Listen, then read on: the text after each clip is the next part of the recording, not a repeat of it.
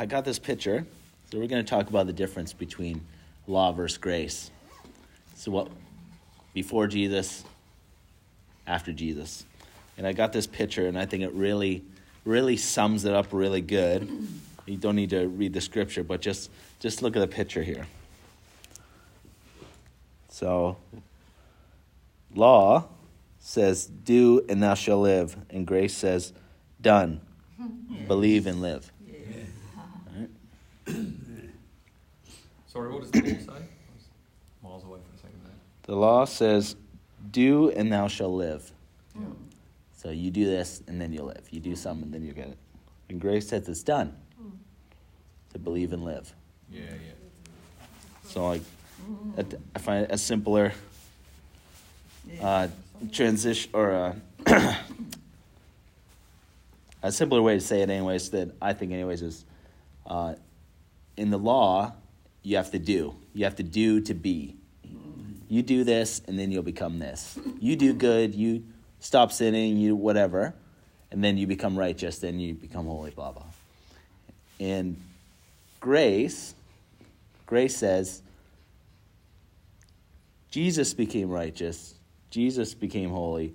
Jesus did it all. Believe him. And then you will do it. Like, it's not do to be, it's you've become and then you do. Mm. It's, it's a tweak of the a mindset. Like, you have become already. And then mm. the fruit of that is I, I must do this because this is who I am not I have to do this to become something, to get closer to God or to have favor or blessing or whatever it is. And that's the simple difference from someone living in the law and someone living under grace. Like, law is striving. I have to do this. I got to come to church. I have to stop sinning. I have to stop doing this thing that I always get into. And grace is like, I have it all. I'm right with God and I have salvation, I have all this stuff because of what Jesus did. And once I believe it, just like anything in Christianity, you believe first, then everything comes. Mm. You didn't get all clean and stop sinning and then come to Jesus. That's not how it worked. Mm. You came as a dirty, disgusting human being like everyone else, mm. regardless of how much you sinned. If you sin once, or a million times. It all looks the same. And then Jesus said, Believe? Okay, boom. Now you're clean. Now you're washed clean. It's on you. So, so yeah, the old says, do and you will be. So, like in uh, on uh, Mount Sinai in Exodus 19, said, if you obey, then you will receive my blessings. You know, it has a list of blessings and curses and stuff. In uh, uh, in the Old Covenant, Exodus, Deuteronomy. And so this is this is Old Covenant, so this is before you're saved. So if you haven't read, read much of the the Old Testament, where that's that's what I'm talking about when like sharing like the yeah the old old covenant, the old way of doing things. When Jesus came, it was only after he died and rose again that the new covenant and grace could be actually lived out. Not even when he was living, like the Gospels, Matthew, Mark, Luke, and John, all still old covenant. Like he was the he was the middle part. He was bringing the old covenant to an end, fulfilling it in his life. He showed this is how you can fulfill the old covenant, which no one could do. It was impossible. No one could fulfill the old covenant. It was always only by faith that people could come to God. So back then, and if you are living under the law, uh, your identity, uh, sorry, not if you're living under law, if you're, if you're a Christian, you can still live under this law.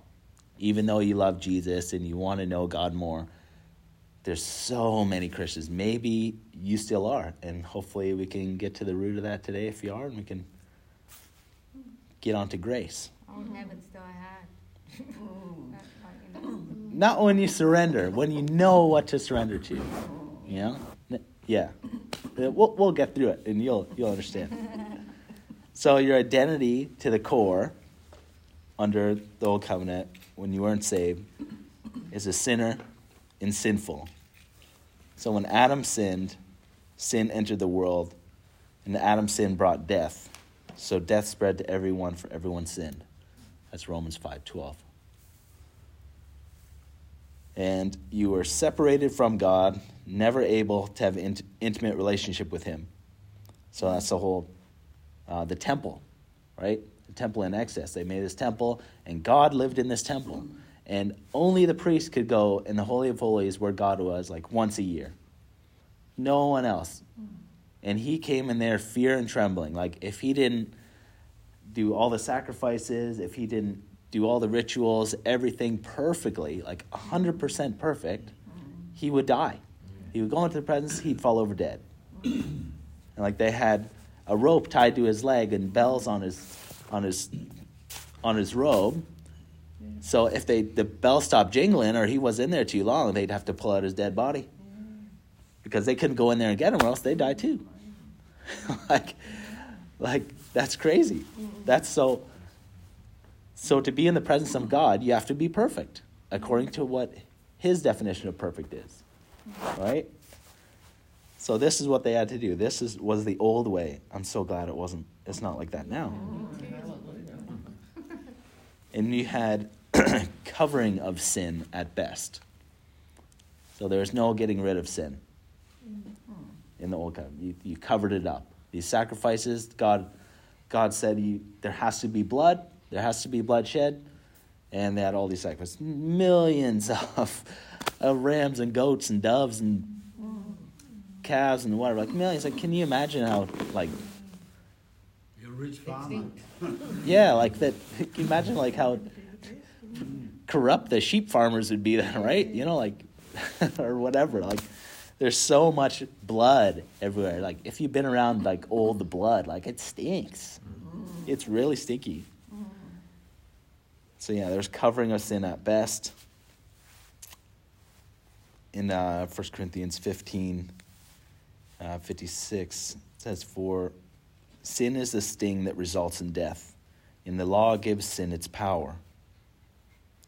But thank God he gave us victory over sin and death through our Lord Jesus Christ. So that's the old way. Now we have victory over sin and death. That's the first one we're talking about. You have victory over sin. So you have it already. We're not going to we're not waiting to get it someday. So, that thing alone, if we believe that, thank you God. I just read this is your word. Well, you got to read for yourself to make sure. it's not John said this, now I believe it, right? If you read it for yourself and believe it, it says I have victory over sin, I, sin and death. Then you can start walking that out. Not, okay, I'm going to try to stop sinning. I'm going to try. I'm going to try. That's the reason you'll never stop. Because you're trying to get something that you already have. It's like me trying to get this shirt that I'm wearing. Oh, I, I want this shirt so bad. I want it. I want. I'm just looking for all this. Where's the sign from God? I want. I need to wear this shirt, and it's on me already. You know. It's like God's like, look at what I'm saying. I already said it, and you can't see it. You're blinded by your own doings, your works. Then you get into the law. That's the law. When you're trying to do something, trying to get something you already have, you do to become, right? And grace is you have become, therefore do. Such such a big difference. Uh, so in the new, you believe, then you are, and then you do. You do it because of what you're believing, not because of what you think you should do, or what someone else says, or to be a good Christian, or to be a better Christian, or whatever. that that language is kind of weird to me. Like people want to talk about being being a good Christian or a better Christian. Like, what's that? Mm. Like you're a Christian or you're not a Christian, mm. right? You're you're either in Christ or you're not. You're not halfway. You don't have half a God in you, and He doesn't leave on the weekends, you know, or just come on the weekends. Like He's always there.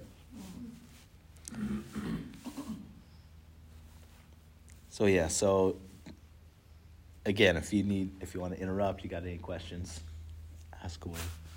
I love questions. I love the conversation. Um,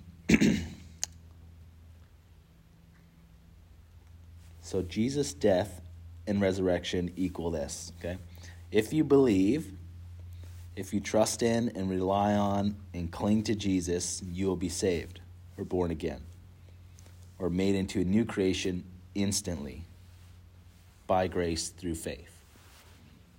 So it's by grace. You can't do anything. Grace is grace is grace. It's uh, unmerited favor.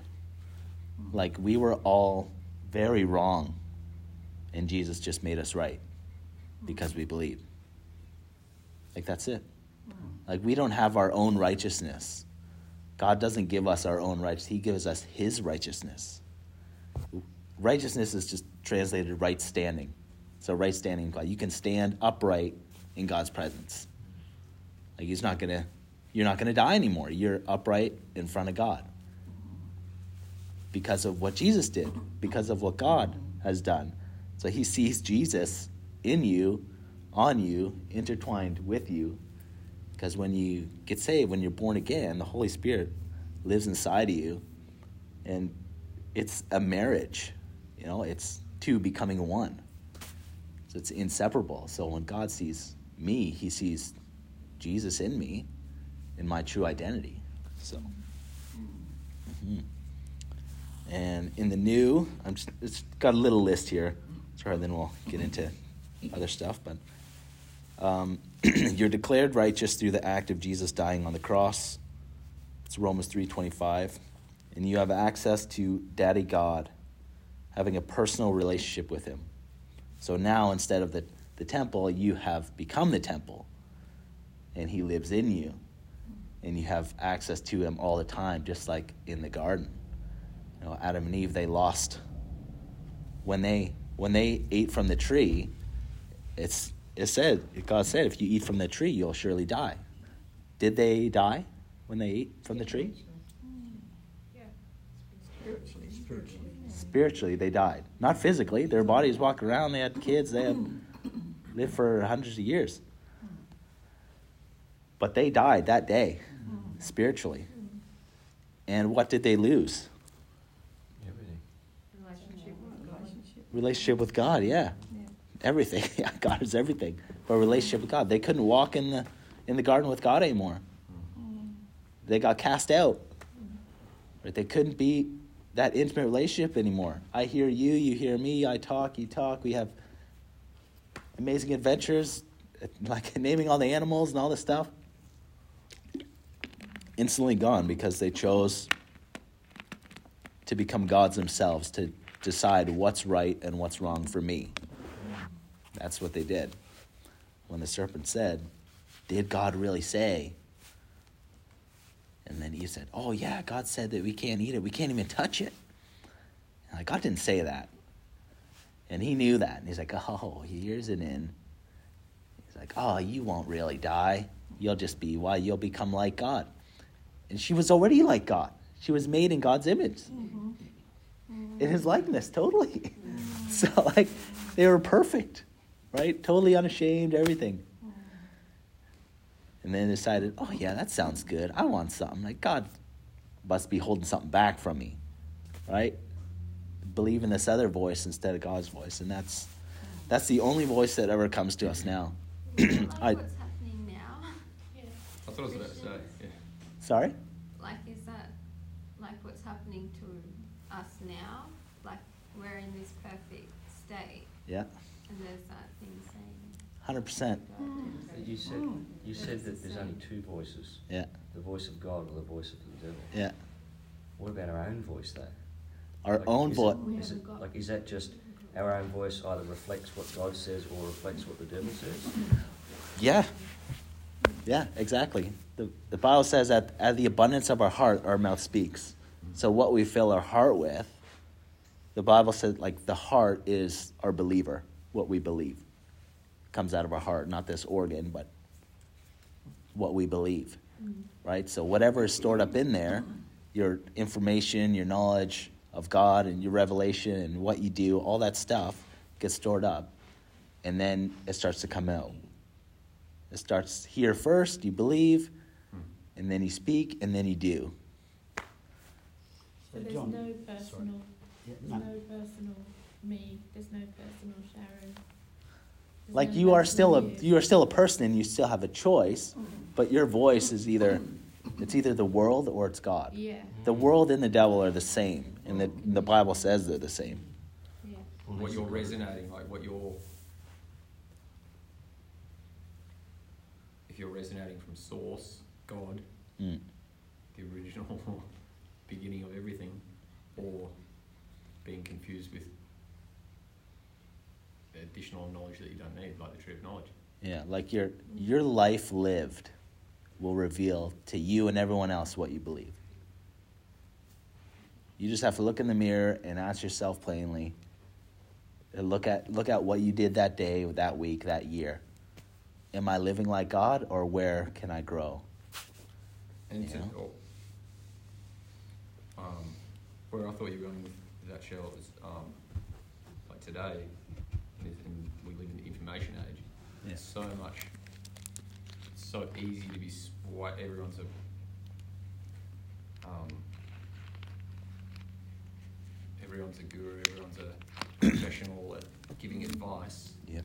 Everyone's got all the new information, but we've already got it, and that's that's what having faith's about, isn't it?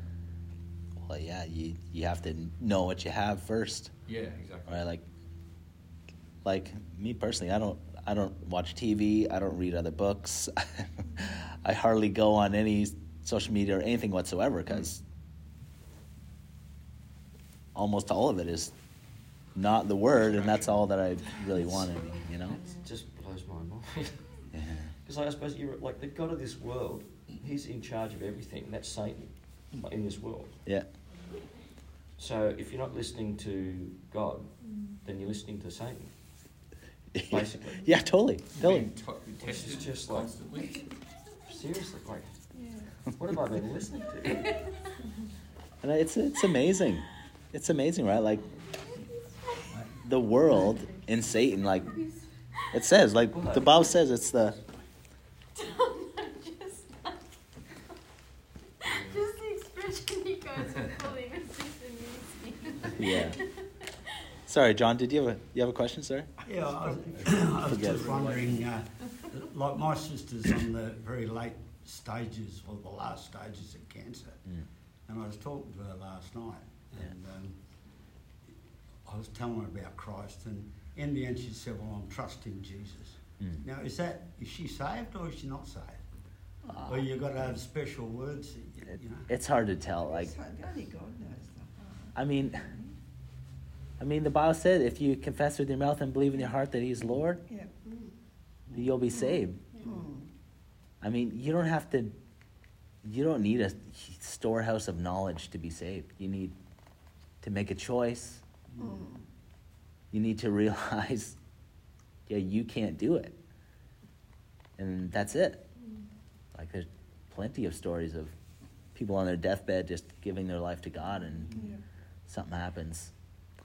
Like, if there's time, you can you can see, you you can see people if they're if they're saved. You know, like I'm sure you know people too say they're Christian and they live totally like the world, right?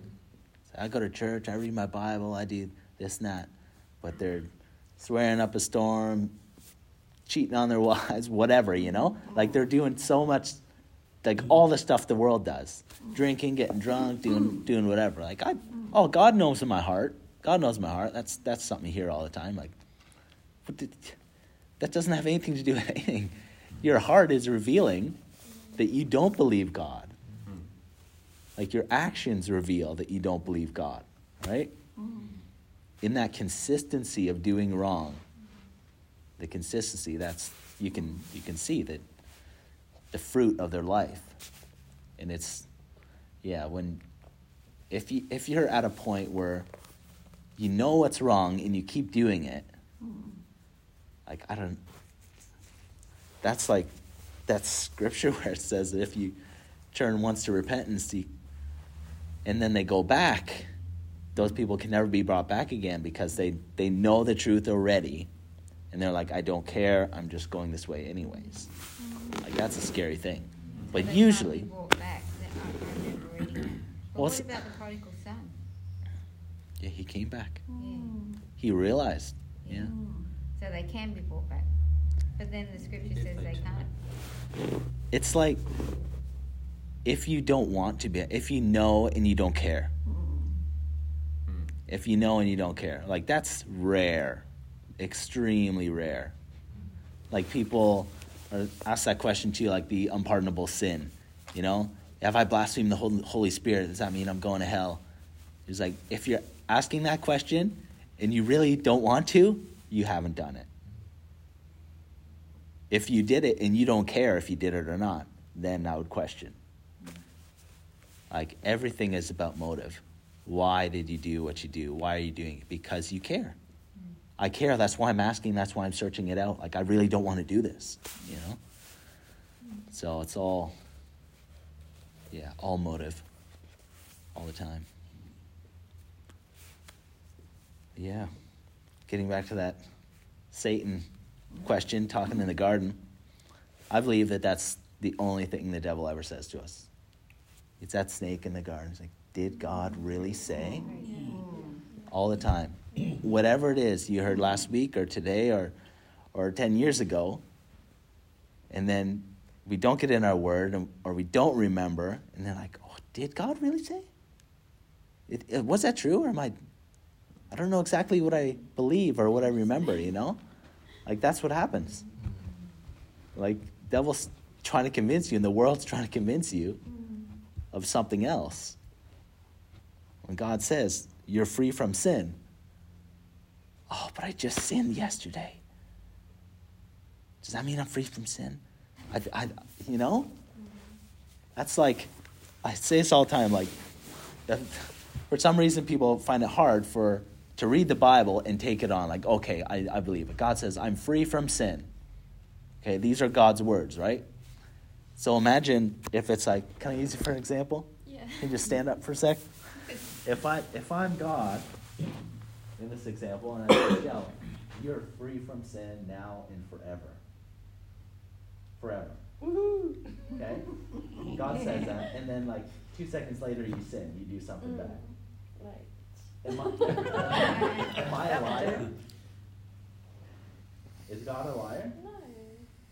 But you just sinned. So what's real? God's words? Because these are God's words directly to you, right? This is true, what I'm saying. Yeah, free from. The Free thought of sin, the act of sin, the punishment of sin, everything about sin. In every way. You're free. Is God right or are you right? Then what's that when I do that? Like, I don't know. What are you doing? I'm swatting a mozzie. Like just. yeah. What like these is- people, like look, like Christians, like lawless Christianity, right? Yeah. Where they they they think, oh, I'm free from sin. That means I can. They Oh, like, yeah, yeah. what's the? Yeah, so those people, thanks for that. Using God as a scapegoat, like you- Exactly. Yeah. So if you just say, I don't know, That's those people I was Snoop Dogg in saying. those movies, is you listen to all these lyrics in his songs, and, um, and then you, I go to church on Sunday, and he sings songs, it's like, what? It's That's what I was saying. Like those people will say, like, "Oh, God knows my heart."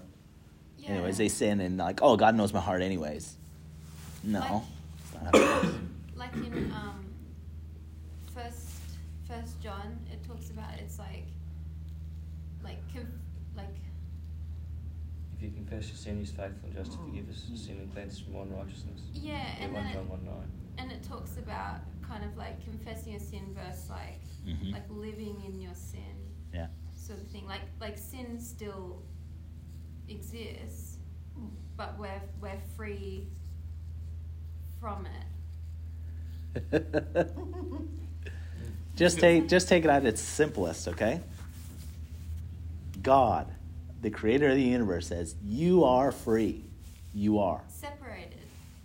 Totally. In Like, every way you can separated think. From sin. Yes. Totally in every way that you could think and imagine. So are you saying why do you still sin then? No, I think I'm think I'm just trying to wrap my head around how the two Coexist. coexist. They don't coexist. Mm. But a sin is a sin, is Yeah. it not? Sin is sin, yeah, but God says you're free. And He makes the rules. Right? You can, is it like you can make mistakes? okay, let's let's move on a little bit, and maybe the the rest will answer the questions. Okay, we'll get back to it. It's it's a big one. It's a big one. Okay, it's really good. It's really good. okay, this is the last note I have on the on the new. So it's the new the new way. Okay, grace. Believing gives you the power to walk out your freedom from sin and have new life and real life the way it was intended, mm. just like Adam and Eve in the garden.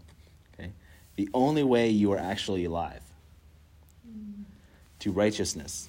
Believing means you obey what he says, the law of love. So this is the new law. You know, Jesus said, I give you a new commandment. Love your neighbor and love God. It's not new at all. It's old. It's the oldest commandment ever was. But it's new. It's the new way. It's not the old way. Was to do and then obey. Or, the, or yeah, to do so you can become.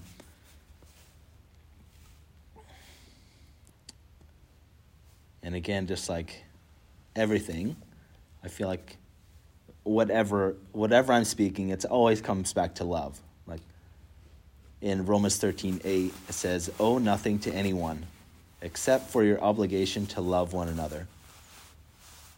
If you love your neighbor, you will fill the requirements of God's law. So in the new covenant, we're talking about the law of love. The old is the law of sin and death. Okay?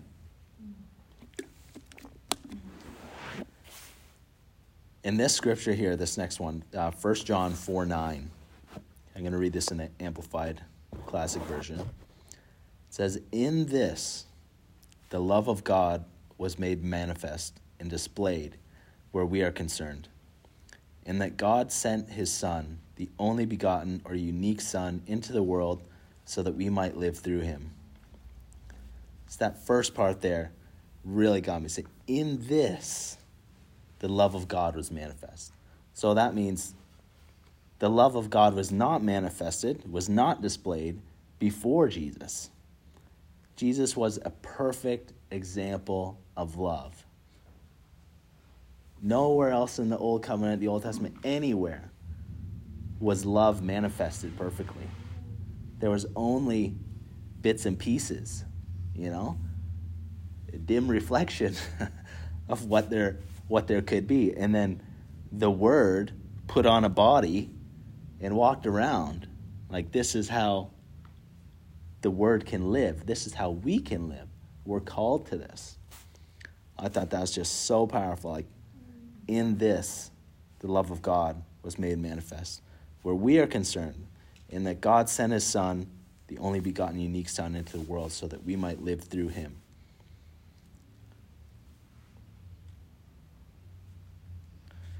And uh, Romans 8 29 says, No power in the sky above or the earth below. Indeed, nothing in all creation will ever be able to separate us from the love of God that is revealed in Christ Jesus our Lord.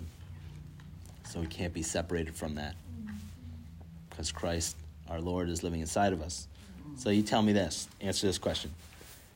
Does love, I mean, sorry, does sin separate us from God now that we're born again? No, It can't. because nothing can separate us from the love of God. Yeah. Unless we keep on, no. If we keep on sinning, but then, no, you wouldn't if Nothing. you, no. If you make the choice to That's right. continue to sin, Yeah, that's what I was trying to say. even if you know that it's the wrong thing to do, you're like, no, I don't want any of God's love, and you like become this bitter person. You just, like, just become someone that doesn't care. It makes the dis- decision to not care Yeah. Um, but then if you if you did that and then realised what you were doing and asked for forgiveness, it'd still be sweet. Unless you did it again. So Even it does separate you or it doesn't? No. No. There you go. It's just you just you're always there. It's like you, you, it's like when you're looking at a kid, they can be the naughtiest kid ever, doing all the wrong things. But you're not going to love them unconditionally, No.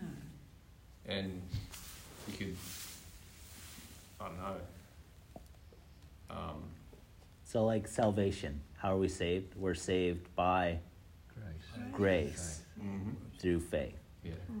So the Bible says that you have become now a slave of righteousness. Mm. So you're bound and chained in prison for eternity with a sentence of being right in right standing with God. And you can't do anything about it. That's amazing. And before you were bound and chained to sin and you couldn't mm-hmm. not sin. You had to sin. It was an mm-hmm. impulse. It was who you were to the core. Mm-hmm. And now to the core, what are we? We're righteous. We're holy. We're sons and daughters of God, not sons and daughters of the world or the devil. Like that's just that's identity. That's to the core of us now. You feel it if you're not doing it, Mm-hmm. or if if you if Like you, that conscience, Yeah. that's the Holy Spirit Yeah, yeah, exactly. tell, showing you and not scolding you. He's saying, like, if I mess up, if I do something, or if I'm about you, if I'm trying to make a decision, even, like, should I do this or not? And, like, you'll get the, oh, yes, oh, oh, yeah. Like, and especially if you go the wrong way, they're like, oh, the Holy Spirit's revealing to us not how sinful we are, like who we actually are. You know, you're, you're, you're son of God. You're right. You're much better than that. He's not telling you, you horrible person, what are you doing? You know better. That's what the law does. That's what the world does. That's what the devil does. The laugh. Yeah, uh, perfect. Yeah, exactly.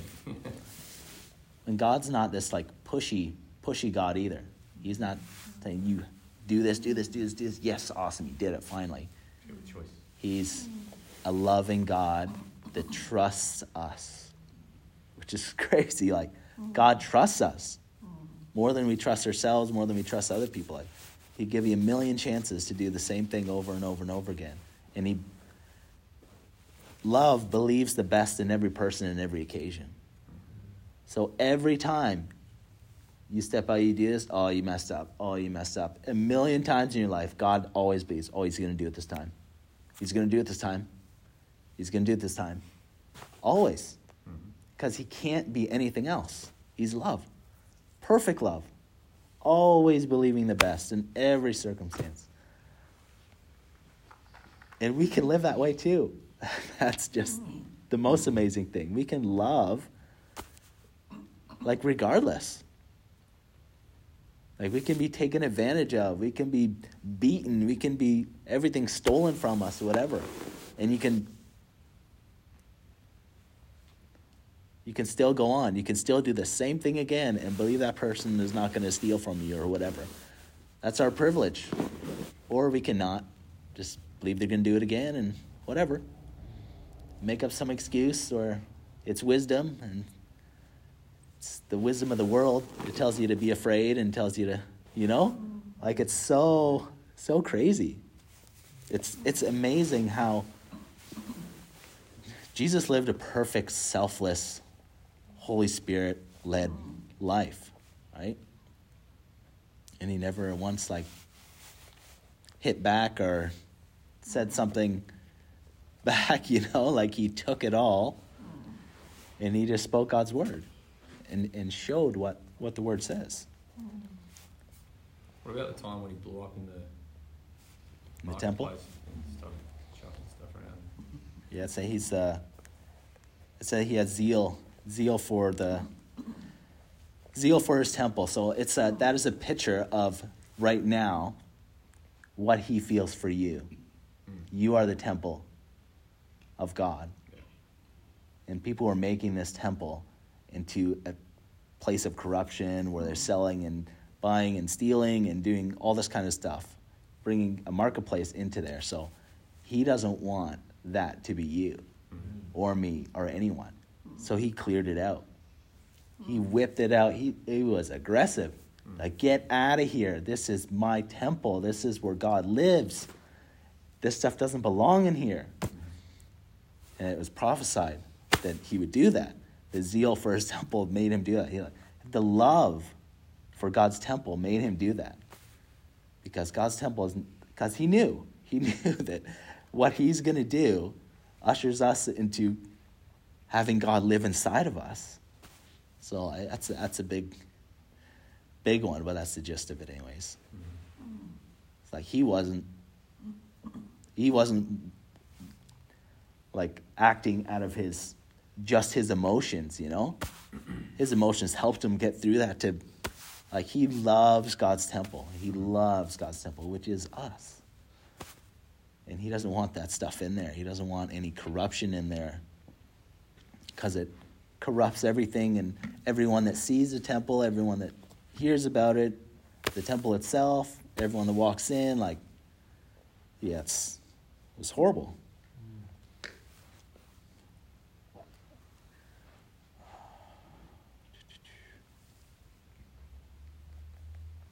So in the in the old, the law of sin and death is what everyone in the Old Testament was under.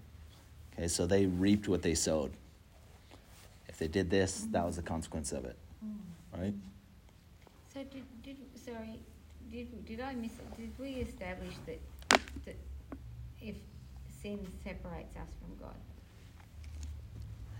Sorry, I, I didn't explain it, did I? Sin doesn't separate us from God anymore. anymore. It can't. It did at first. It did at first, totally, because Adam sinned. He got separated from God. Could never come back. But then Jesus came, and he's the start of the new. He fulfilled the old. So we had, if we were to able to fulfill the law, if we could do all the law's requirements, then we would become right with God. But we can't. And uh, where we go? Write this next verse right here. Uh, Romans three nineteen says, uh, it's three nineteen to thirty one. I'm going to read in the NLT. It says, obviously the law applies to those to whom it was given, for its purpose is to keep people from having excuses, and to show that the entire world is guilty before God. For no one can ever be made right with God by doing what the law commands. The law simply shows us how sinful we are. Isn't that insane? So the law is not so you obey it. It's uh, Galatians it talks more about it's the law was a guardian for us until Christ came. Like like a parent, you know? This is the good things to do. These are good things to do until you become mature, you know? But no one did it because they weren't. Yeah, no one could do it. don't know how good enough faith, like strong enough faith, because they hadn't had an example. Well, everyone was born into sin. Immediately you're a sinner. Instantly. Is that because of Adam and Eve? Mm. Yeah. Mm-hmm. The Adam sinned, therefore everything that came from Adam So that was was the sin. example. Yeah. Like, yeah. So Jesus is called the, the last Adam. So there was the first Adam and the last Adam. The last Adam did it, did it right, did it perfect. He, he came from God. So sin started with Adam, not with Eve. So Adam sinned, so that all mankind was sinful. So then God, it, there was Mary, and then there was God, right? So the man part was God, sin, so there was no sin. He was not in the line of sin anymore. So he was born perfect, and he grew in a, a spirit led, perfect life with God, sinless. So then, if he, he had the opportunity to sin anywhere as well, but he didn't. Uh, okay, sorry, where are we? But now God has shown us a way to be right with God, with Him, without keeping the requirements of the law, as was promised in the writings of Moses and the prophets long ago. We are made right with God by placing our faith in Jesus Christ. And this is true for everyone who believes, no matter who we are. For everyone has sinned. We all fall short of God's glorious standard, yet God, in His grace, freely makes us right in His sight. He did this through Christ Jesus when He freed us from the penalty of our sins. Okay? Freed us from, our, from the penalty. Okay? That's one thing. Freed us from the penalty of our sin. Mm-hmm. We're free from that. Do you get that? You will never get that penalty. If, if we get it, we'd be jumping up and down. You, you'll never get that penalty. Jesus freed us from it. That's why he came, you know? It's like the biggest freedom. It's the biggest thing. It's so good. And that's just the penalty part. For God presented Jesus as a sacrifice for sin. People are made right with God when they believe that Jesus sacrificed his life shedding his blood. This sacrifice shows that God was being fair when he held back and did not punish those who sinned in times past, for he was looking ahead and included them in what he would do in the present time. God did this to demonstrate his righteousness, for he himself is fair and just, and he made sinners right in his sight when they believe in Jesus. Can we boast then that we have done anything to be accepted by God? No, because our acquittal is not based on obeying the law, it is based on faith. So we are made right with God through faith and not obeying the law. After all, is God the God of the Jews only? Isn't he also the God of the Gentiles? Of course he is. There's only one God, and he makes people right with himself only by faith, whether they are Jews or Gentiles. Well, then, if we emphasize faith, does that mean we can forget about the law? Of course not. In fact, only when we have faith do we truly fulfill the law. It's a big mouthful, and he repeated himself over and over and over and over again, right? Get it. It's by faith. You're right with God. Jesus did it. He's the one that made you right. You're free from the penalty of sin. It's just that we're so we're so we're so conditioned. What did you say? Not Sorry, what was it? Yeah, It's aren't just we? having that childlike faith. Yeah. Totally, yeah. Exactly what Jen said. Yeah. Simple. It's simple. Why not make that difficult? But it's like we've we've grown up, like all all of us grew up in uh, like uh, the world way of living. Mm, yeah, like, Like You're punished for mean. everything. Yeah. yeah, like when So you're you get punished. exactly you do that wrong. Yeah. Oh. If you do something that's wrong, you knew about it, and if you did something that was right, that was expected. Yeah. You know. It's a terrible way to live. Or even these, these days, like you do something right and you get a treat or, or like a, or something that's not even that good for you. Yeah. Oh, yeah. you get a treat, kill you slowly. Here you go. It's a dopamine fix, you know. Like, woohoo, toy nuts. Rubbish. First time I ever really got this was wasn't through this, but it was very similar. I just rolled around on the floor laughing because it is so hilarious. you know that like real freedom feeling. Hmm. And I want to read through. It's not that long. Romans seven. This is a big like. People get hung up on this all the time. And I'm going to read it through, and then we're going to talk about it. I'll, I'll try not to stop in the middle, but I don't know if I can. Uh, so Romans seven. This is NLT version.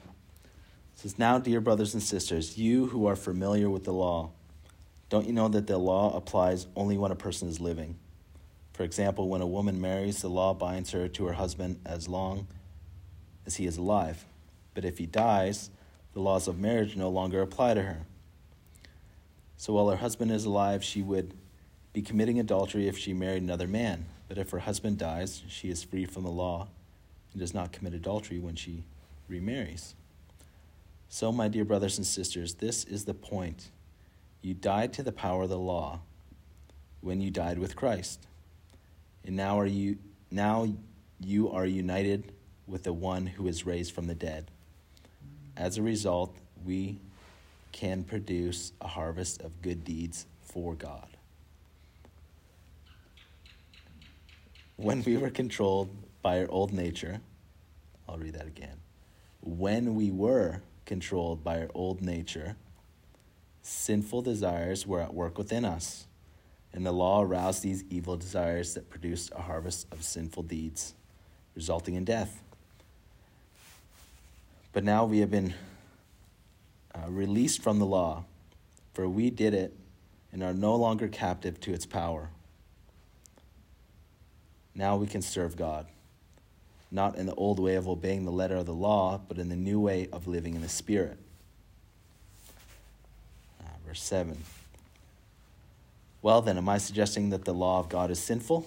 Of course not. In fact, it was the law that showed me my sin. I would never know, I would never have known that coveting is wrong if the law had not said you must not covet. But sin used the command to arouse all kinds of covetous desires within me. If there were no law, sin would not have that power. At one time I lived without understanding the law, but when I learned the commandment not to covet, for instance, the power of sin came to life, and I died. So I discovered that the law, the law's commands, which were supposed to bring life, brought spiritual death instead. Isn't that crazy? Mm. Most people think laws, you're supposed to just do them. That's what they're for. Sin took advantage of those commands and deceived me. It used the commands to kill me, but still the law itself is holy, and his commandments are holy and right and good. But how can that be? Did the law, which is good, cause my death? Of course not. Sin used what was good to bring about my condemnation to death. So we can see how terrible sin really is. It used God's good command for its own evil purposes. So the trouble is not with the law, for it is the spiritual it is spiritual and good. The trouble is with me, for I am all too human, a slave to sin. I real I don't really understand myself, for I want to do what is right, but I don't do it. Instead, I do what I hate. But if I know what I'm doing is wrong, this shows that I agree that the law is good. So I am not the one doing wrong, it is sin living in me that does it. And I know that nothing good lives in me that is in my sinful nature. I want to do what is right, but I can't. I want to do what is good, but I don't. I don't want to do what is wrong, but I do it anyways. But if I do what I don't want to do, I'm not really the one doing wrong. It's sin living in me that does it. I have discovered this principle of life that when I want to do what is right, I inevitably do what is wrong. I love God's law with all my heart, but there is another power within me that is at war with my mind. This power makes me a slave to sin that is still within me. Oh, what a miserable person I am. Who will free me from the life that is dominated by sin and death? So what do you think? That's full on. That's Paul speaking, right? That's Paul speaking. So, which is really interesting because you think, okay, well, he had the Damascus Road experience, so Yeah. and was healed of being blind and blah blah, and so and then like you'd think if anybody gets it, he'd get it, Yeah. but he doesn't, obviously, because he's confused. Because he's doing what he doesn't want to do and not what he wants to do. So man that I am. it's almost like, what hope is there for us? if he can't, you know, like That's the thing about get scripture. together. Doesn't say that after that though it says that grace? Yeah, yeah, we'll get to that. Don't spoil it. Don't spoil it. But uh, this is the thing about scripture, and that I did not really get really until um, maybe four years ago. Is that we take pieces of the Bible and we build our whole doctrinal beliefs on one chapter. When this is one story, Genesis to Revelation. It's one story. It's one book. It's not wasn't in chapters and verses. Like we put that in there for whatever to confuse us. I don't know why. But it sounds like here, oh, Paul doesn't know what he's doing, right? He's writing all this stuff. This is how she w- we should live, but uh, you can't really do it. Mm. You know, that's what it sounds like. But what's he talking about in, in this? He's talking about the law, right? Yeah, so he's describing the human. human. So if you read the first verse in Romans 7, now, dear brothers and sisters, you who are familiar with the law. So he's talking to people about the law who know the law. This is what the law will do. Mm. Those inconsi- in, seemingly insignificant verses are not insignificant because it builds on this is what I'm talking about. This is all about the law to those who know the law, who are living by the law. This is what happens when you live by the law. Yeah. And this is how Paul lived by the law. And then the next scripture, verse 25. Thank God the answer is in Jesus Christ our Lord. See the one before that? Oh, what a miserable man I am. Who will free me from this? Jesus. He freed me from it. He he said, In there, you're free. You're free, you're free, you're free. you know? Especially considering that he killed Christians. Yeah. Mm-hmm. Like, he He's knows. Really bad. God, he was really bad. Yeah. So, like, he, Oh, 'cause he says, I love the law with all my heart. Yeah, he loves the law. He wants to obey the law. He wants to, he wants to obey everything. But if you're living under the law, you don't know that you're living under the law. If you're living under the law, you're trying to do something to get, you're trying not to sin so you stop sinning. Yeah. You'll never, ever be free from sin if that's what you do. Mm. You're free from sin when you realize God said, I'm free from sin. Mm. And then I just don't sin anymore. Like kind of like Nazis killing Jews just because they thought they were doing the right thing. They're following the law until they, they probably stopped doing it. Yeah, you can Went find that in there for sure. Yeah. But like, it's not like it's not the gospel of like perfection. Okay, we're not talking about that. Perfection is a clear conscience. If you can have a clear conscience, knowing I'm I'm good with God, Mm. I'm I'm good with God. There. I have nothing against Him. I'm not habitually sinning all the time and don't care about it, whatever. Even when I was stuck in that that cycle of sin, shame, repent, repeat, that I was in the law. If you're if you're if you're in that cycle, you're under the law. It's just the way it is. Because I didn't realize what the truth said. Mm-hmm. The truth will set you free only If you believe it. Only if you believe it, and only the truth that you know will set you free. Like the truth was truth before I got saved, and I didn't didn't set me free. I had to know what it was. Has to come into your heart. Yeah, you have to you have to hear it, Yeah. then you have to believe it, yeah. and then you confess it, and then you live it out. It's that mm. cycle. It's awesome. And this, yeah, this thing, like thou- Paul's thorn in the flesh and all that stuff too. It's just it's the same thing. Oh, it, that doesn't. It's just like, oh man, it's, I can't say. I wish I had like five of me so I could explain more. but do we get do we get that out of this? Mm-hmm. You The being Paul- the best version of yourself. Like if you're, we all come from God, and if you are living your best to your ability within your own faith for God, you can't mess up. Is that what it's kind of saying? Like, if you live by the Spirit, Yeah. which means you being living always in the thought and action and motive and everything like Jesus lived. Good intentions. Yeah, but not just good intentions. Like God is you have to Yeah. like remember the law is do this and then you get this. The law says don't sin and then you won't be a sinner. Mm. The news says you're not a sinner. Yeah, yeah, Therefore you cannot sin. Yeah. Like Bel- yeah, believe. the trying is so like it's the reason you're stuck. the trying.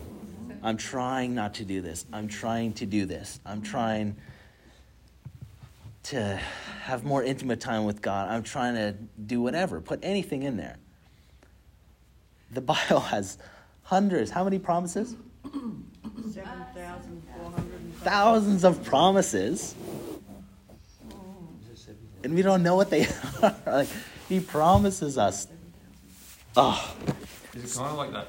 I heard a study where um, people asked, "Oh, um, there's two people don't want to smoke cigarettes anymore," and someone offers them both cigarettes, and one person says, "Oh, no, I'm trying to quit." They're more likely to start smoking again down the track, and when the person says, "No, I, I don't smoke," they believe that already that they don't smoke, so they just they've already committed exactly. to that. They believe it. like, it's it's faith. You, you believe God at His word. Like, so many times we have to list, like, okay, how, what did He actually mean? You know? Trying to decipher the simplest word. Like, Jesus loves me, but how? How? What does He actually mean? Like, just like trying to pick apart the easiest things. Like, it's all by faith. God says it, you believe it, then you can actually walk it out. Instead of God says it, I try to decipher it through the world and through my friends' opinions and, and whatever, and my experience or whatever it is. Experience is a huge thing. Like you'll believe like a child. You tell a kid anything and they'll believe it. And that's what God wants us to do. Just believe at his word. Like you don't need to know the answer. That can come later. Like God is infinite. He's huge, but he's plainly explained. He's not he doesn't work in mysterious ways. He works in very plain, open ways. And the answers are all in the Bible. Like he can do miraculous stuff that we can't explain, like make an arm grow back or something, sure. But the majority of stuff, everything that we need to know, is in God's Word, fully explained. Jesus is the mystery revealed. It was a mystery before Jesus, all everything. Like they couldn't understand it. They couldn't understand what God was saying through all the prophets and, and everything. And then Jesus came like, whoa, everything was explained through Jesus. Incredible.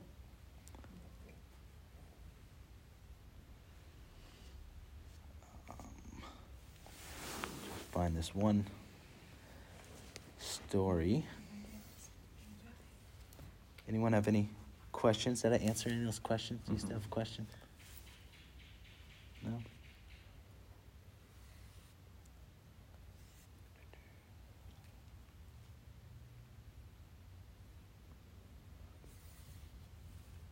Then I guess that's like when he was on the cross and he said it's already done or it's finished. That's what he was referring to. Yeah. Jesus came. What did John the Baptist say? You know what John the Baptist said when, when Jesus walked by the water? Behold, mm. the Lamb of God who takes away the sin of the world. Mm. like you weren't even born then, you know? And your sin was gone. Mm. It's only when you believed that that was reality in your life So we just get tricked by the devil. all the time. Oh.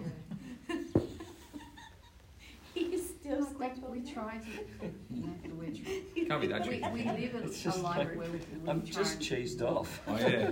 in So, God. You Wow. know, like, Yeah. I just think I'm just Yeah. being ripped human, off. and Yeah. so He's we been do playing- do things, but if we don't do them deliberately, Yeah. then you know we're we're in faith. Like Yeah. you don't if you really go and hurt someone, well then you're definitely sinning. But if you accidentally do something, and you think, oh my lord, hmm. you know, Like there's forgive there's I no didn't mean to do that. there's nowhere in the Bible that says you have to continue sin after you are born again. There's a place that says if you sin. It doesn't mean it doesn't say when you sin. It says if you sin. Like you don't have to sin anymore. And it's the living in habitual sin that's what sinners do. Hmm. Okay? Christians still have the ability, just He doesn't take away your free will, but you have the power to not do it anymore. And before you didn't. You're a slave to it. Now you're a slave to righteousness. And even if you really don't understand it, it doesn't matter. You're a slave. Doesn't matter. Like you didn't understand sin. You didn't care about it. You didn't even think about it. We had this debate early this morning that um, I get up and have a little morning routine, and then Stuart comes out and asks me, "What's today's revelation?" and whatever. And I read about. Um, I'm one of these people that flip open the Bible, go, "God, speak to me today," Yeah. and I flip it open.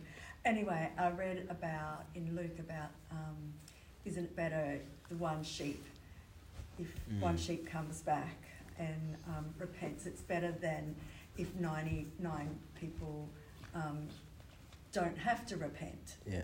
And I said to Stuart, it says here that 99 people, they don't need to repent. Mm. That means that they mustn't sin. Mm. So it must be possible not to sin. So then we had this Discussion. discussion, which is now kind of answered Yeah. because we didn't sort of get anywhere this morning when I was we were talking about it. I can't remember what, I can't remember either now. but Yeah. but it actually said that ninety nine that There's no, don't need to repent. that don't need to repent. And I went, That Well, means hang you, on, that they- means you may they- not, you must it must be possible not to sin. Well, th- think of it this way, okay? I used to live sin, shame, repent, repeat, which I thought was repentance, but wasn't. Anyways, because repentance is turning away and not doing it again, right? So we think repentance is saying sorry. You know, that's like should be in the heart attitude for sure. But uh, man, like Jesus lived a life so that we could follow him, right? And he said, follow him. Many ways he said, follow me. He didn't sin. He wasn't God on this earth. He was fully man, anointed in the Holy Spirit. So are we. So we can live like Jesus and not sin anymore. We don't have to. And when I got out of that cycle of sin, shame, repent, repeat, what I realize is I am forgiven. I'm not waiting to be forgiven. So, do I ask God for forgiveness? I say, Thank you, God, that I'm forgiven. It's already been done. It's already been done. Yeah. Um, but But don't we I still have this revelation. Like, I just remember, like, I did something and then I was just like talking to God about it. I was like, I don't need to ask for your, like, I'm forgiven. Thank you, God, for forgiving Yeah. me. Like, If we're always asking, feeling, isn't it? because it's just like, it wasn't, yeah. if, we, if we're always asking, that means that He has, He could say no. Yeah. Mm. But what And that means you're doubting. but aren't we meant to confess our sins to God? Well, this is the thing about the law, right? We can hear the word in the law, or we can hear it in this, in the spirit of love, the spirit of grace. Because, you know, it says if we confess our sins, he is faithful and just. Yeah. And did you confess your sin? When you become a Christian. Yeah. Yes. Right. When you first- Like there's, like, like once you get the difference between the law and grace, you can read the Bible in a whole different eye, in a whole different ear. You'll hear it totally different. You can see where Jesus is talking to people in the law and when he's talking to people in the grace. When people wanted to justify their way of living, he spoke in the law. And when people knew that they needed repentance, he spoke in grace. All the time. To the Pharisees, always law because that's how they thought that they could get in. To everyone else, speaking love and mercy. That's why the, woman that was caught in adultery said, Yeah. And sin no more. Exactly. Just love, grace, Logic. always. But when you're thinking, when you read read the Bible, when you read in, in James, confess your sins to one another, you'll be healed and restored. It's like, yeah, that's a good thing to do. To confess to one another. That's great. Do that because it brings stuff that is hiding out in the open. Like Adam and Eve, what's the first thing they did? They heard God and they went and hid. Mm-hmm. Cover themselves up, like, mm-hmm. get away. You know, that's a good thing to do. Mm-hmm. But like, we don't need to. We need to believe what God said. that's it. And I know that those scriptures are, are in there as well. But just like what we read in in Galatians or what Paul was talking about, like we have to know the story. We have to know who he's talking to, why he's saying it, what the first scripture to those who know the law, right? So it's not just a we can't make a doctrine out of that one scripture. We have to have, put all the pieces together. That's why that's why it takes like it's Jesus doesn't want passive followers. If he did, this book would be very short. It'd be like two lines. You know? He wants you to seek him and find him. Be intimate, like your relationships with people. Yeah. The deeper you get into knowing that person, the more you actually know that person. And you don't even have to like ask them what's going on. You can see. You can feel it. My uh, the good story, my mom and my dad, they're they're just awesome. But uh, the, one day, I, I was spending the night at a friend's place, and and my dad, he he was driving these big trucks, like I forget, like three big three big beds behind him, and big, really long trucks in the winter, and he was driving, filled with grain, and it was really icy and snowy or whatever, and he was going down this ramp on the on the highway, and this car was like the the lanes were all full, however it was, in this car in the first lane didn't merge out, didn't merge out, so he had a, a choice to make. It's either step on the brakes and possibly slide out, or crush this guy, because he would totally crush him like easy. And he tapped the brakes, and the whole truck went sideways like that and rolled it on the highway. Big crash. And at this time, he's he was fine. He was just sh- shooken up, obviously, and he's upside down, and and he's looking for his phone. And uh, at the same time, my mom and my sister were in town doing grocery shopping or something. At the exact same time, my mom's like, something happened to dad. And she grabs the phone and calls him, and it's all dark, and my dad's looking for his phone. His phone's ringing, and he sees his phone. Mom's like, What happened? And she knew something happened, right? It was just amazing. My dad had a huge, awesome story with that too. Like first, I didn't even notice. Didn't, didn't know anything happened until the next day. I came home and he was downstairs, and I come back. I'm like, "Hey, Dad, how's it going?" And he just hugged me and started bawling his eyes. I was like, "I could have died." Blah blah. And yeah. Anyways, but like that's people can be so intimately spiritually in tune, connected in every way like that. And that's how we can be with God.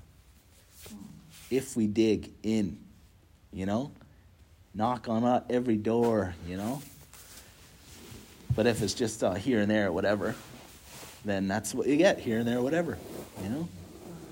It's so important. Like, just hang out with Jesus. Don't just get rid of that TV show you watch every week and just hang out with Jesus. It'll change your What about life. Netflix? No, I'm joking. yeah, totally get rid of Netflix. It, like, just like, imagine that. Imagine if you actually do that.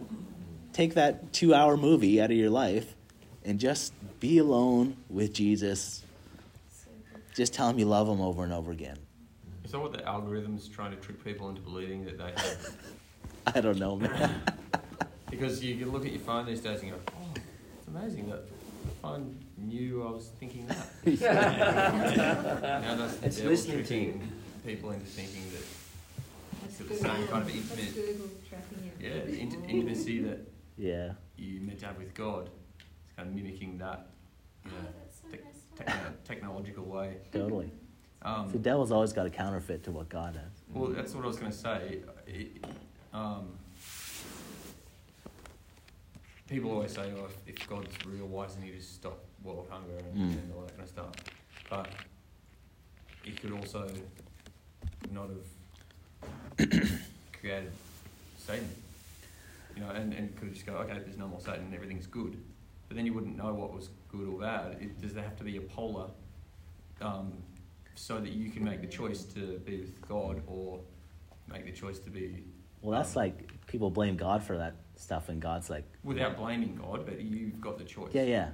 So is that why he possibly like if in the Old Testament he's like, oh, I made Adam and Eve, and they're meant to be good. They cooked it and just started doing bad things. Yeah. They're not really that smart, and they just decided to listen to the devil. But then you go, oh, what am I going to do? I'm going to, oh, I'm going to have to make someone as good as me, and made Jesus. Well, you, you think about it, okay, God, he, he made everything, can- knows everything. He's the beginning and the end. He knows Yeah. the end before the beginning. He knows everything in between, right? If we see God in that light, you're like, God never made a mistake, Yeah, no, that's what I'm saying. you know? And like, people say, why does God do that? Or why did God allow this? Or why does God do this? Or whatever.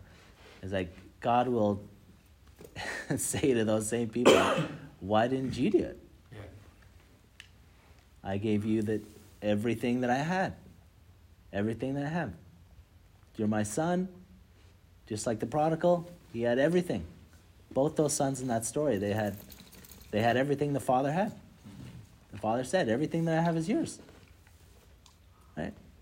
So the father asked, "Why didn't you go feed the hungry?" Yeah. We asked the father, "Well, why don't you feed the hungry? Why don't you? There's a lot of starving people. If you're God, why don't you? If you love them, why don't you do that?" God's like, "If you love them, why don't you do that? You just say the same words back to you, you know." Anyways, we're getting off topic a little bit, I think, but it's good. It's very good stuff. It's great. Um, if you want to turn to uh, Galatians four, Galatians four twenty one has a really, really good uh, explanation of um, the law is explained pretty easy through Abraham's two kids here. So Galatians 4:21 says, "Tell me you who want to live under the law, do you know what the law actually says?" This Goes into ads. uh, verse 22. The scripture says that Abraham had two sons, one from his slave wife and one from his freeborn wife. Did we get that? Do we know the story of Abraham? He had two sons. Does everyone everyone know that story? No. Okay, so Abraham had two sons. God promised Isaac okay, that, that he would have the promise of a son. It's going to come through his line. And Abraham and Sarah, they couldn't wait. And Sarah's like, oh, maybe uh, take my uh, slave girl here and have sex with her, and maybe that's how God wants us to have this child. And Abraham's like, are you serious? You okay with this? He's like, okay, let's do it. and they did it, and they had a son. And, and then eventually they, they came together and they did have a son. Okay? So these are these two sons we're talking about. Uh, verse 23 this, The son of the slave, slave wife was born in a human attempt to bring about the fulfillment of God's promise. Mm. That's the law. Mm. But the son of the freeborn wife was born as God's own fulfillment of his promise. Mm. God did everything, right? These two women serve as an illustration of God's two covenants.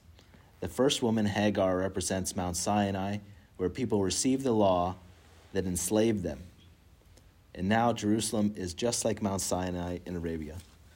Because she and her children live in slavery to the law.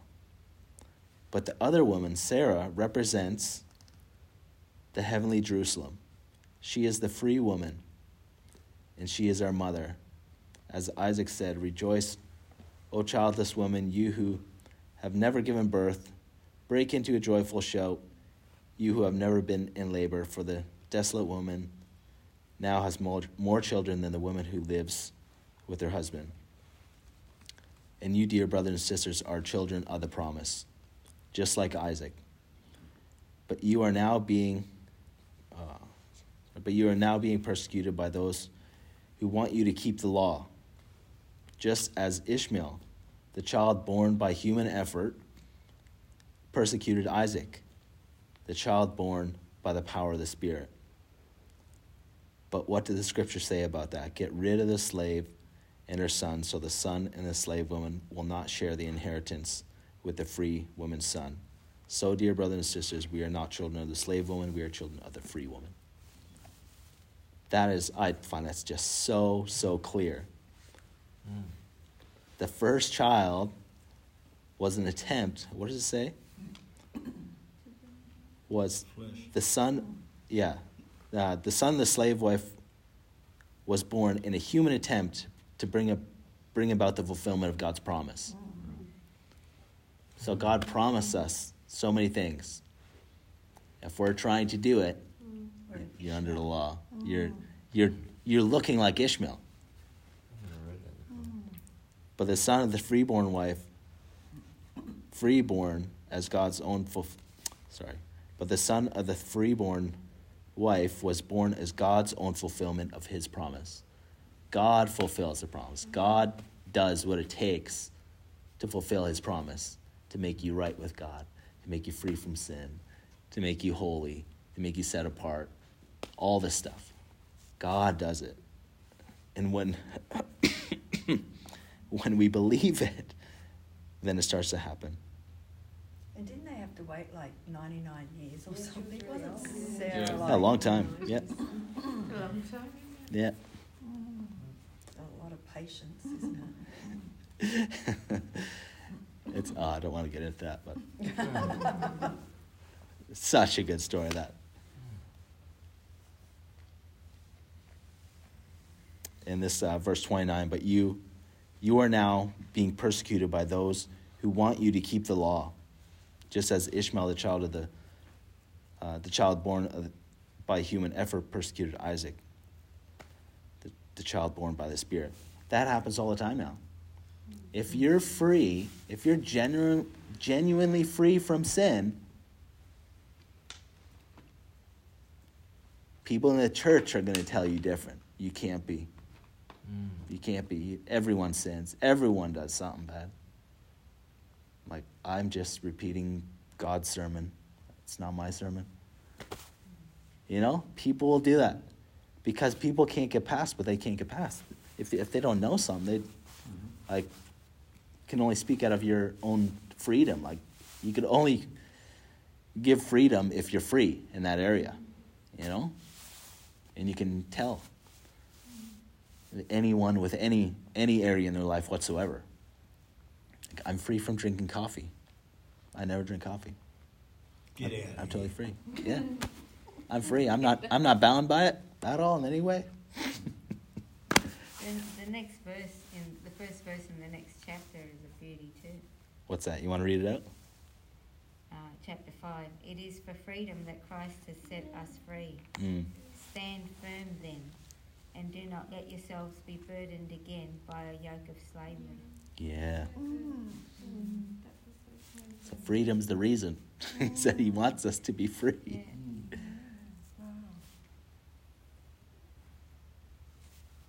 I'm going to read that again. The NLT says, So Christ has truly set us free. Now make sure that you stay free and don't get tied up again in slavery to the law.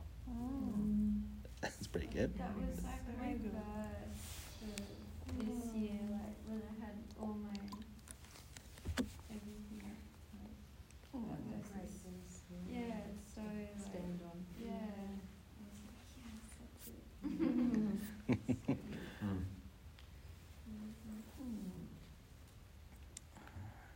Wh- wh- Where is that written in the Bible? Galatians 5 1. Galatians five five, but we who live by the Spirit eagerly wait to receive by faith the righteousness of God hath promised to us.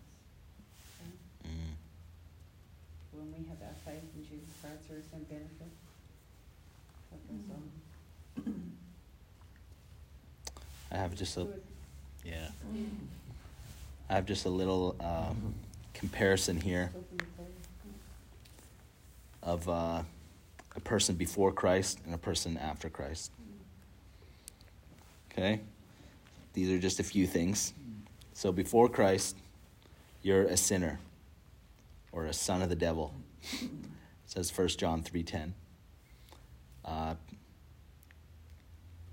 before Christ, you are anxious, you're afraid, you're rude, you're hot-tempered, you're hateful, you're selfish, You have a me first mentality, impatient, jealous, thinking evil, doing evil, and greedy. I was all these things not because I believed, but because of the law. I did something, therefore I was that something. Okay? So, like, I lied, therefore I became a liar. Right? I reap what I sowed. And the person after Christ is you're a saint, which means son or daughter of God.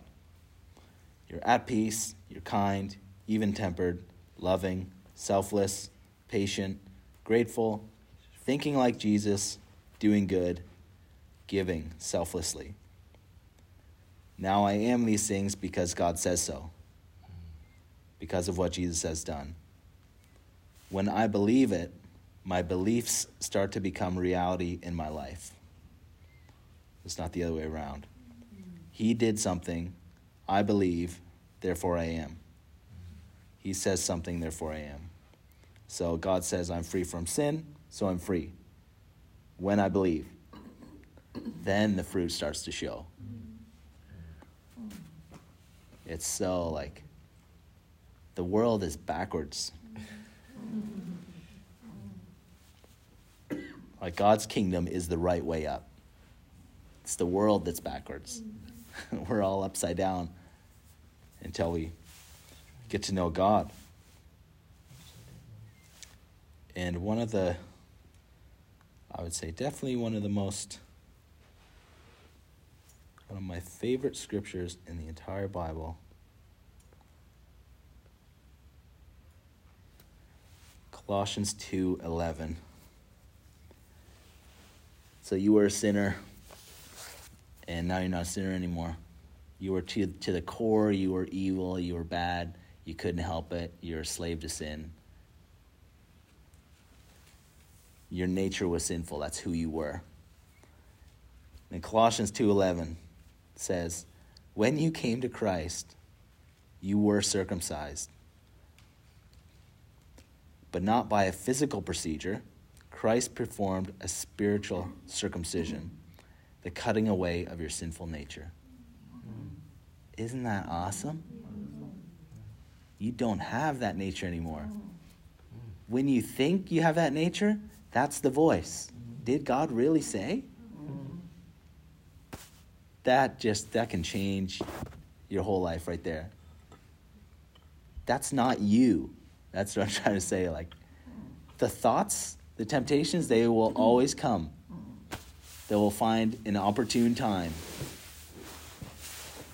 It doesn't mean that you want it. It doesn't mean the opportune time is like, oh, I'm, I'm like diving really close to sin. I might get there or whatever. That's not what he's talking about. Like, like there was an opportune time for Jesus, right? The devil came. It said that he'd come at an opportune time and then came in the desert. Not because he was just almost just ready to give in a sin. Was just he was physically weak and he tempted him with food and stuff, you know? It's like that scripture, like, he's cut away your sinful nature. It's no more. So I used to have an old stony heart that was horrible and, and evil, and every evil came out of that, that believer, you know? And then all things became new when I accepted Jesus. And I got a new heart a pliable heart, something that could be filled with good. And now that's me. Now that's you.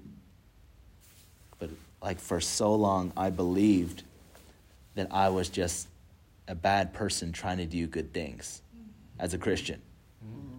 Because I read that scripture that said, I have a stony heart. How evil is my heart? How much wicked wickedness is there? And I read that, and that was my belief. I'm like, God said it. You can't convince me otherwise. I don't care what you say. That's God's word. I believe God's word.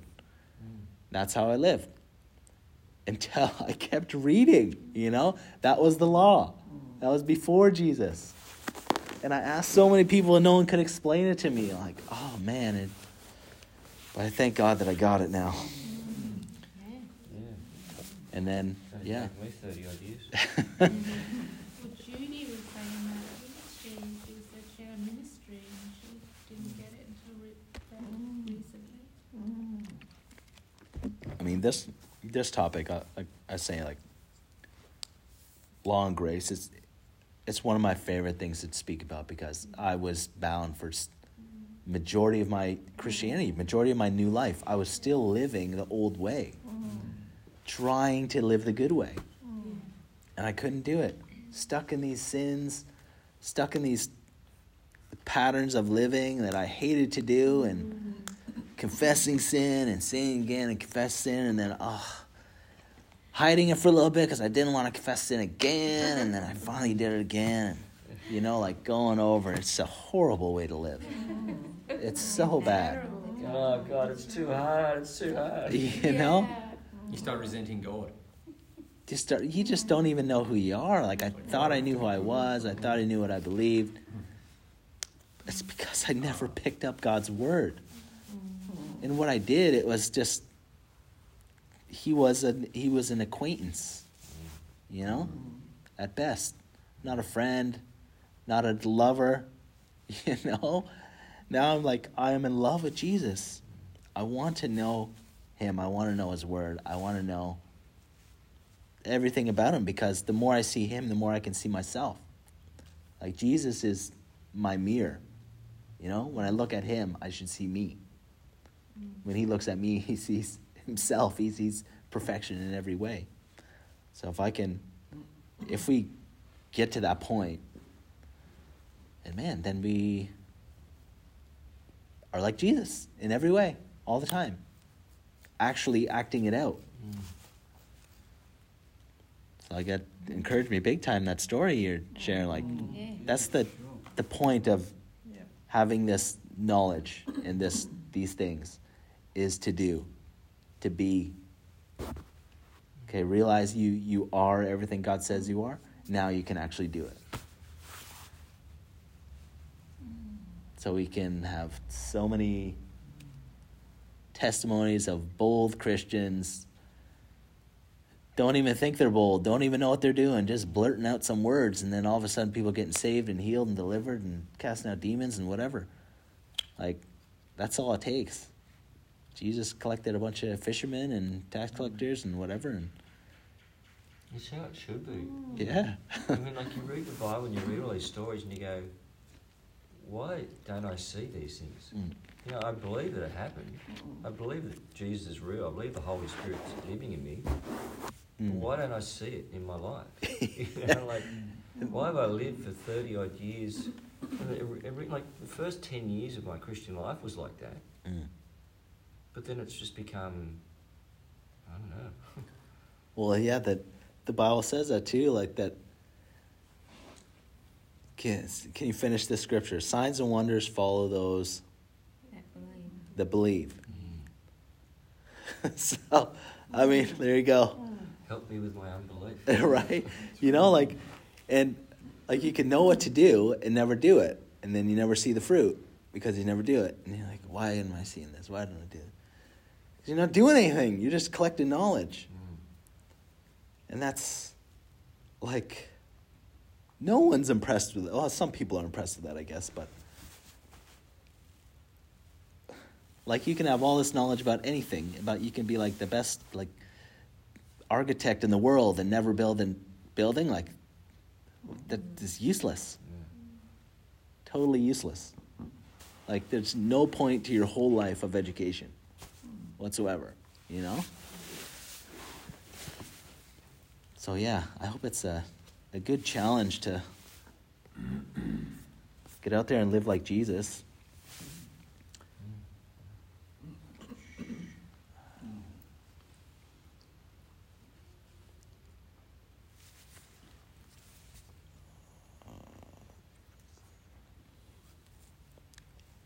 Just want to read out. I was just thinking of that. Talking about more being free from sin.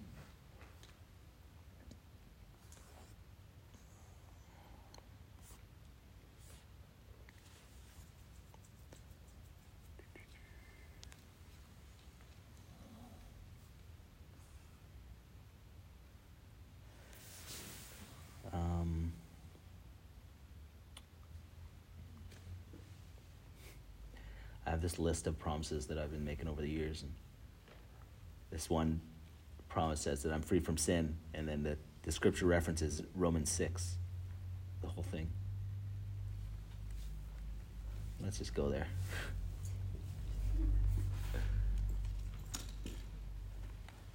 Romans 6. Let's see how many times it says that we're free from sin in here. Uh, Romans 6, verse 1. Well, then, should we keep on sinning so that uh, God can show us more and more of His wonderful grace? Of course not. Since we have died to sin, okay, we've died to sin, how can we continue to live in it? Or have you forgotten that when you were joined with Christ Jesus in baptism, we joined him in his death? For we died and were buried with Christ by baptism. And just as Christ was raised from the dead by the glorious power of the Father, now we also may live new lives. Since we have been united with him in his death, we will also be raised to life as he was. We know that our old sinful selves were crucified uh, with Christ so that sin might lose its power in our lives. We are no longer slaves to sin.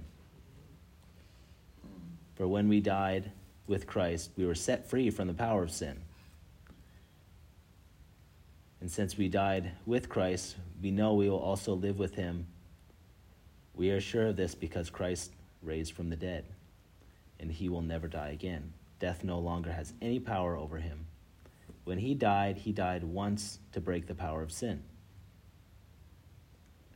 But now that he lives, he lives for the glory of God. So you also should consider yourselves dead to the power of sin and alive to God through Christ Jesus. Don't let sin control the way you live. Do not give into sinful desires. Do not let any part of your body become an instrument of evil and serve sin. Instead, give yourselves completely to God, for you are dead, but now you have new life. So use your whole body as an instrument to do what is right for the glory of God. Sin is no longer your master, for you no longer live under the requirements of the law. Instead, you live under the freedom of God's grace. Well, then, since God's grace has set you free from the law, does that mean that you can go on sinning? Of course not. Don't you realize that you became a slave? You become a slave to whatever you choose to obey. You can be a slave to sin, which leads to death, or you can choose to obey God, which leads to righteous living. Thank God once you were once you were slaves to sin, but now you are wholeheartedly obeying this teaching we have given you. Now you are free from your slavery to sin, and you have become slaves of righteous living or righteousness. That's only half. Because of the weakness of human nature, I am using the illustration of slavery to keep, uh, to help, to help you understand all this. Previously, you let yourselves be slaves to impurity and lawlessness, which led ever deeper into sin. Now you must give yourselves to slavery.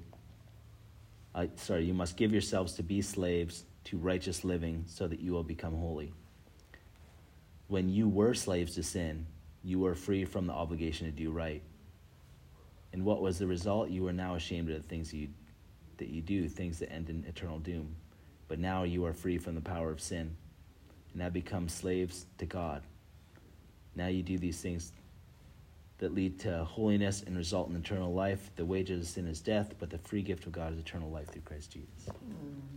Like, was it like seven, eight times to say you're free from sin? Just in that one chapter. like, you're free from sin. Like, get over it. You're free. Like,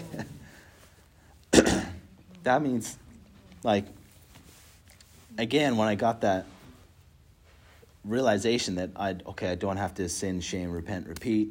I'm not living in this, this constant bombardment of, uh, is that my voice? Am I doing this? That's sin. It's not my nature. It's not my heart. It's not my mind. I have the mind of Christ. You know, it's the voice speaking to me. Like that, that changed everything. You can control that voice. You can shut it out. You can real like you can realize you don't have to even give the the devil attention. Like like I think I shared that the uh, one of the weeks, or whatever, a while back, I had all these really bad dreams, like super wicked dreams, like crazy things that I never even thought or watched on movies or anything before. And it happened, I don't know how long it happened, a couple weeks or something like that, every night. And that just drew me so closer to God. So I woke up in the middle of the night, however many times it was, every night. It's like, thank you, God, that you're here. Thank you, God, that you love me. Thank you that I have the mind of Christ, that I, I, I think good things, that I'm holy, that I'm blameless. Thank you, Jesus. So good. Like, I don't even acknowledge devil. Not devil, get away from me, get out of here. I must, what door did I open, God, to let this happen? You know, none of that stuff. Just like, totally ignore him. to, uh, don't know if you heard of Todd White. He has a, a testimony similar to that. And he, he said, I don't know how people will take this, but maybe at the when it's all over and, and we see the devil, and like I might just give him a big hug and say, Thank you for drawing me closer to Jesus. Mm. Instead of complaining, you know, oh, pray for me, the devil's attacking me, whatever, you know. So people do, you know. I want you Like- to be afraid. Yeah, he wants you to have focus on him mm. instead of God. But take the even though it is the it, if it is the devil, whatever. Who cares? That's not you, you know? It's so funny. I was like in my room and there was like a little bug or whatever flying across the light. And you know when bugs do that and they cast like a big Oh, shadow, yeah. and the Holy Spirit was like, "That's what the devil does." Like, it's Yeah, just that's he's good. just this tiny little bug, but he'll mm. try to like make out that he's like some big shadowy thing, and it's just so not like Mm. that. He mm. has like no power. I remember, like, it was like if last week or something. I was like, oh, like he's actually got no power, and like so many things dropped off from that. Like thought patterns that I was having. Like God was like, um, like the Holy Spirit had said to me maybe a month before that, like, I've given you a spirit of grace, and I was like, you've given me a spirit of grace, and then like thought patterns just like they just stopped. Yeah. These these voices just stopped, and then then going through um, like last week being like, oh, like Satan has no power over me. Like what's because of what Jesus has done. Like it's it's done. And then all this other, and I'm just like, oh, like the peace of Mhm. God, like just full Yeah. of rest. Like it's just it's been amazing. Yeah, it's been so good. Like once once we realize that, like that once we realize who we are in Christ and what he's done for us, like our thought life, okay? So you're free from the punishment of sin. You can be free from the thought of sin. You know how? Because if you think it's you, if you don't know, if you think it's it's me or God or the devil, like, oh, that might be me thinking these things. You know when it's you. You know when it's you. When you're thinking or not.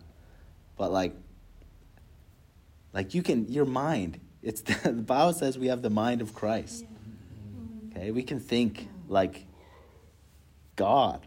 We can think like Jesus. Jesus, like man fully anointed by God. That's how we can think. Like you never have to have an evil thought again. The thoughts even. The thoughts. Like that's some people think that's blasphemy, but that's true. You can totally do that. What? Like not think evil hmm? in any way. Like when those thoughts enter your head, you can realize, "Oh, that's not me." Don't have to listen to them. If you realize who it is, sometimes you just like you don't care or you give in or whatever, and then you end up sinning or doing something wrong. But like, if you remember, like that's not you. So you're free from the thought of sin, free from the punishment of sin. And if you're not thinking of it, you're not acting it. It's got to start here. Well, it starts here. You believe it, thinking, oh yeah, and it comes out of your mouth, and then it starts acting. You know, you're totally. We just read it just in Romans six, like seven, eight times. That you're free from sin. You're free from sin. You're free from the power of sin. You're free from sin. You're free from sin.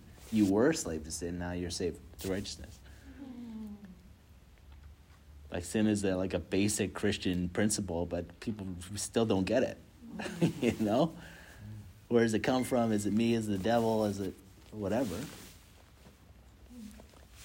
And it's just awesome to know. Like when I when I got free from that, I didn't sit there and think, "Oh God, why did it take ten years or whatever it did?" I'm like, "Thank you, God, that I have it now. Thank you. I don't care why. I'm not even gonna ask. I'm not gonna search it out. Like, why does God wait ten years for this? And whatever, you know? Like, yeah? yeah. Why? Oh, poor me. I wasted all that time, and I could have done so much more. And God's like, You're still suffering. Yeah, stop suffering from the you a gift, effects of sin. You know. Throwing it on the floor. like that's an effective sin like always going back and regret Yeah. like regrets never from god Yeah, Never. never. so Like even when I came home, like, and I was still like working through all of this, like it was all so new to me. I got like a week into being home, and I was like, the devil's a liar.